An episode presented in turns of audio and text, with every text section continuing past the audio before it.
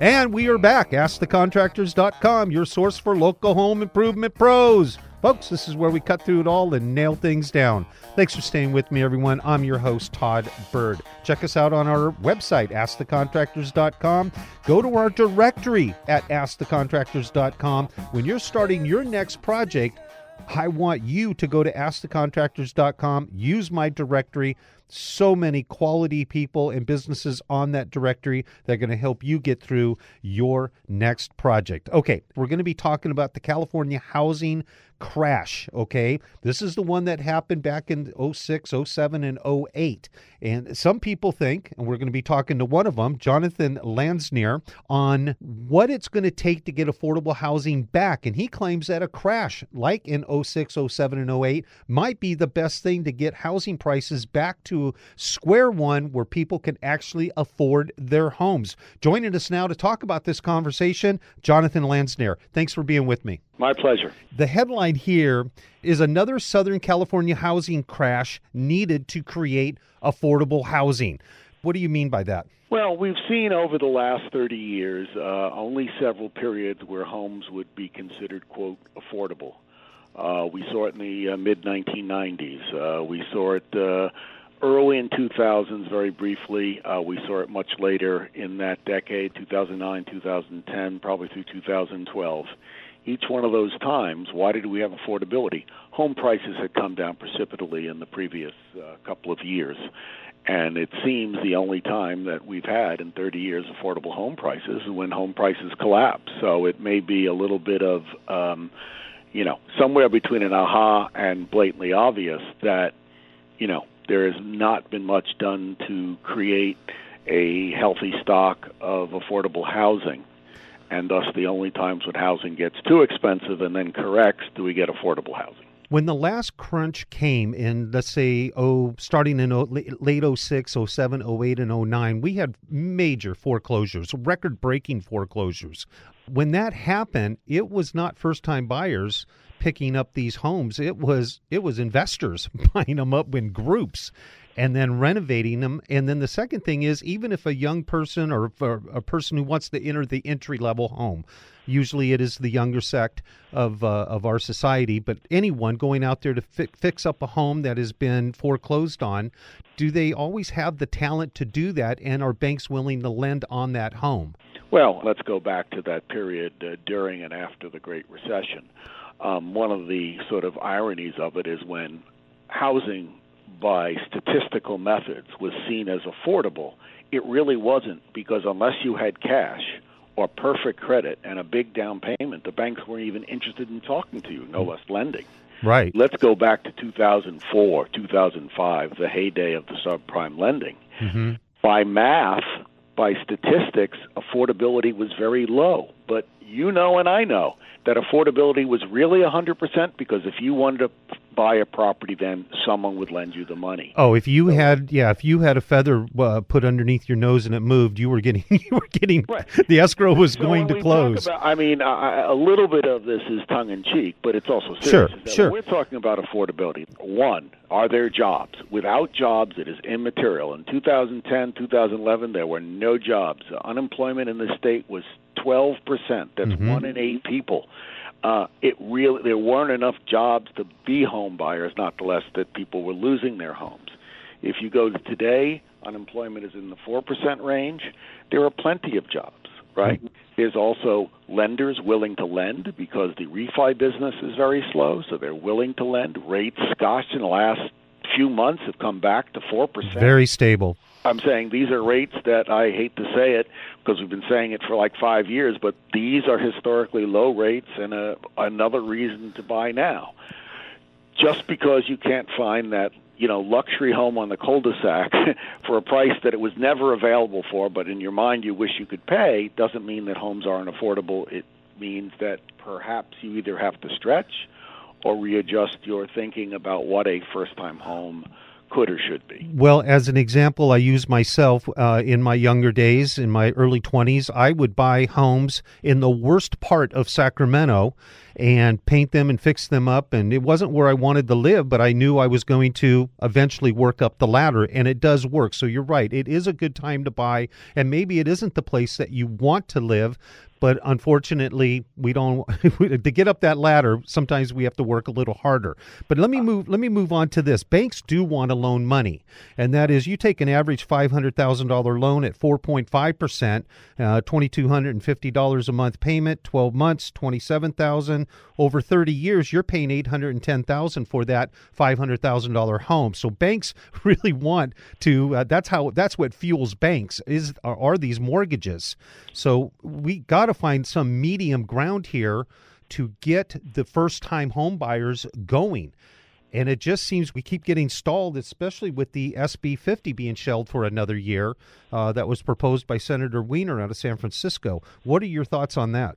Well, if we want, quote, more affordable, whatever that means, mm-hmm. housing in California, right, that means we will have to lower the price of the existing housing. You know, One way or another, you'll do that, right? Whether right. or not you lower the price of my home or yours, or build cheaper homes in our neighborhoods, so to speak. Have you looked at the angle that Instead of wasting a lot of people's taxpayers and putting a bullet train down the middle of California, we take that bullet train from where there's jobs to where there can be affordable housing. And the point in case, Jonathan, is the number one spot right now in America for millennials is Bakersfield. They're not just going there, they're staying there, they're living there. And why? Because two by fours in San Francisco cost the same in Bakersfield the property that you're going to build that house on in San Francisco or San Jose, you start off spending six, seven hundred thousand just for the property. And in Bakersfield, Fresno, and even up in our neck of the woods, Yuba City, you start off by paying forty thousand dollars for that lot and building that home. And it just seems like we have to find the areas that are affordable, and it starts with land prices. Well, yeah, I mean, land prices are certainly a big part of the equation and a lot of that is supply and demand amongst people who, you know, on both sides of that deal are educated, right? Right. Not, oh yeah, absolutely. It's not mom and pops buying uh, land for a, you know, a huge thousand home community. These are pros on either side, and they both are willing to bet either that this is a good price or b this is an, a fair price. And from that, you end up seeing the fact that the base is high because of the land price. And mm-hmm. then, unfortunately, because of the high land price, it makes somewhat more sense. And again, another word with quotes around it for the builder to, you know, lean towards the luxury side. Right. Oh, absolutely. It's going to be expensive anyway, or you're going to end up paying a lot of money for a tiny condo uh, in, in, a, in a modest, let's say, low-rise project, and people seemingly, I mean, one of the big issues I think in all this when we talk about, oh, our kids don't want this, or our, our kids can't afford to live here, there seems to be a general disinterest amongst home buyers. And I'm talking about those who are buying a home for a home, not right. investors. Right, exactly. For what we would consider a starter home. That's like a one bedroom or two bedroom condo. That is a small house on the wrong side of town which needs some TLC. Now, investors are taking those homes, right? But it seems that the current crop of first time buyers wants a slightly nicer home, meaning they want to perhaps skip that first level and go straight to that second home the problem is that home is one expensive and out of their price range. So again, we have one of these great ahas. If we build all these starter homes that people claim people want, the builders will tell you they're not sure that there's interest in someone building a lot of one bedroom condos for a homeowner. Investors may love them. I, I totally agree. We're talking to Jonathan Lansner from the Orange County Register on affordable housing. I could not agree with you more on that factor because I tell you what, the margins of profit in a home new home industry are not as large as people think.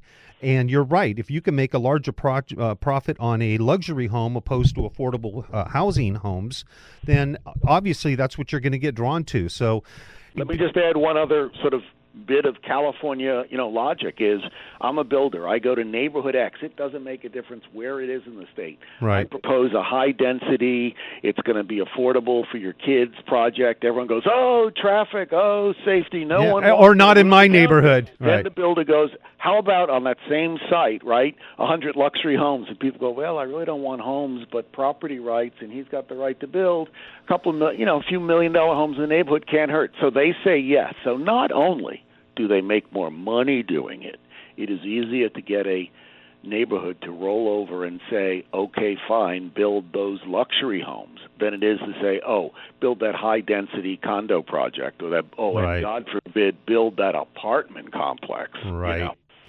So that's where the developers both are motivated financially and then from the process side are very motivated to build luxury because one, they do better, and two, they can get it done.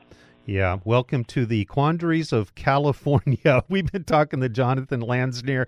You you were very informational. I really appreciate you talking to me today. Well, my pleasure for you having me. Jonathan, thanks so much. I, I forgot to mention in there too that 186,000 people left with California paychecks uh, last year too out of the state. So we, we really do have we have some figuring out to do here and I'm, you know, I'm not, I'm not that concerned about the outflow numbers. I mean, we can pull them. You know, I, I've studied them a bit, Right. and if you look at them in another way, you divide it by our population, right? The fewest people, even though we have an outflow, right? right. If you just look at the outflow number divided by population, which you could call our retention rate, it's top five in the nation. So they're a state. Our big problem is Mm-hmm. nobody moves here, right? And that creates two problems. One, it's why our population growth is slowing. Right. But two, this is what I fear.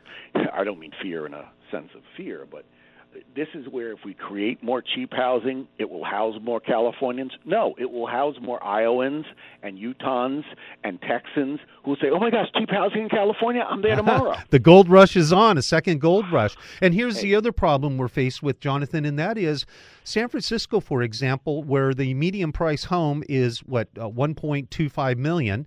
Right. You know, what you have is you don't have those. And when I say first time buyers, I'm imagining that being younger people, uh, families who want to, people who want to start families.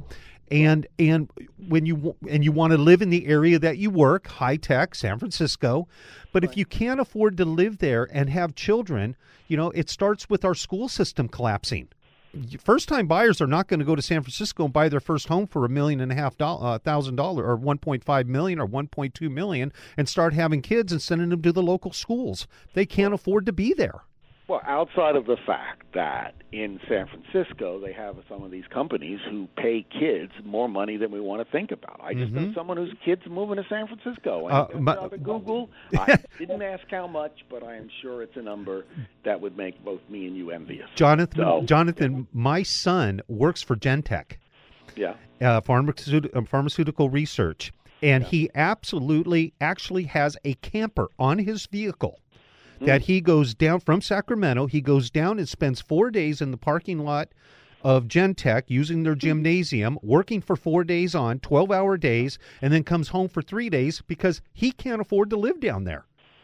A room, a room that he was renting in Half Moon Bay was twelve hundred and fifty bucks a month, and my suburban had more square footage. Mm-hmm. Yeah, so No, no. I my daughter had a friend who was renting a couch. Okay, so all the bedrooms were rented. She got the couch, and I think she was paying oh. seven fifty a month. oh my in a good lord! It wasn't in a good neighborhood in like Berkeley. Oh my! My son's a graduate from there. Oh, and that was another story. Sending him to Berkeley was cheap. It was finding him affordable housing. Yeah, You Yeah, know? No, no, no. I'm saying this is a problem that is not. On one hand, i i it's easy to solve, and then i i then it isn't. And then the other problem, and I just you know ran these numbers recently, right? This state, right? When you look at from the recession, right? You know, when you look at the number of jobs and the salary increases, right? There's only a handful of states that have created more bigger payroll boosts, right? Mm-hmm. since the recession. That unfortunately, some of this is the price of prosperity. You know, when you go look at some of those states that have quote very affordable housing, you want to move to West Virginia? No, I, I don't.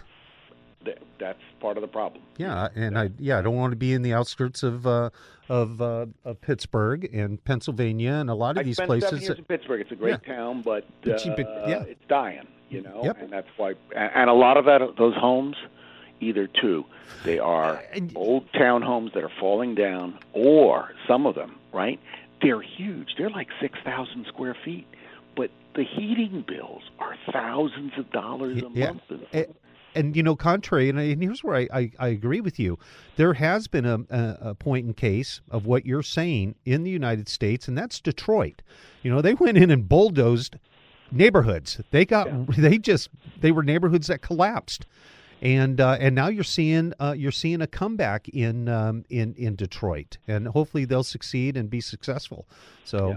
very very interesting on what's going around uh, the country. Jonathan, thanks so much again, and I hope I can call you and rely on your information. You've Uh, been very free informative. To reach out. Uh, I'm usually stuck at my desk looking at stuff, so uh, feel free. I'll, I I will do so. Thank you so much, Jonathan. And just a reminder Jonathan is business columnist with the Orange County Register. A wealth of information. I don't know if I agree that the economy or the housing uh, industry, rather, has to actually collapse to get better. But you know what? Something has to happen to make it more affordable. And, and it, you, he was so right. You know, I want to build affordable housing, but not in my backyard. But I do think a key is if we can get our politicians on the same page. This bullet train has always been uh, just a really bad subject with me because two things should have happened with that bullet train. It should go, and it still could, it should go out to areas to get people to their homes and then to where the jobs are. A lot of the jobs are in the Bay Area. You know, if you're down in the Modesto area, the Stockton area, the Tracy area, and you got on a bullet train, you could be in San Francisco or South San Francisco, San Jose in a relatively short time. A lot shorter than it takes to get over the Altamont Pass. And every time I go down to San Jose and I take the Altamont Pass over, I'm going to tell you, there are just a string of cars backed up all the way to Stockton. So if we can get a train over that pass and get those workers to work a lot quicker, and BART BART is the answer to a certain degree. We have to reach out further where the property is a lot less expensive.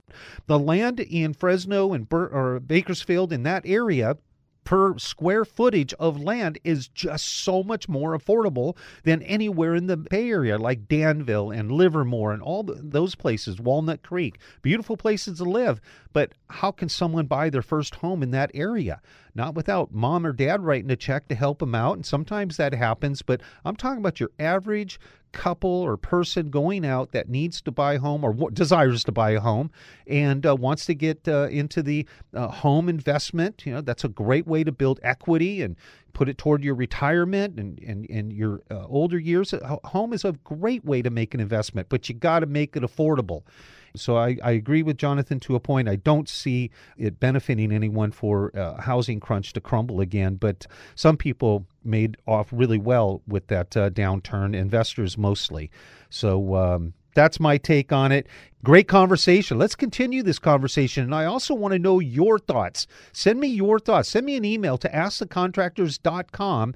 Let me know your thoughts on affordable housing. Okay, let's keep this conversation going. It's a very vital part of our uh, of our my industry and a very vital part of our economy here in California. So Hey, we had a conversation after we finished that interview. So if you want to go to my podcast, askthecontractors.com, check out the full conversation. It was very, very good and uh, lots more information that we just couldn't put on the air. So go to the podcast and enjoy. Lots more coming up. We have a question from a listener on how to cut into a wall and put a medicine cabinet in. I'm going to walk them through that. So don't go anywhere. I'm your host, Todd Bird. You are listening to AskTheContractors.com. I'm your host, Todd Bird. I'll be right back.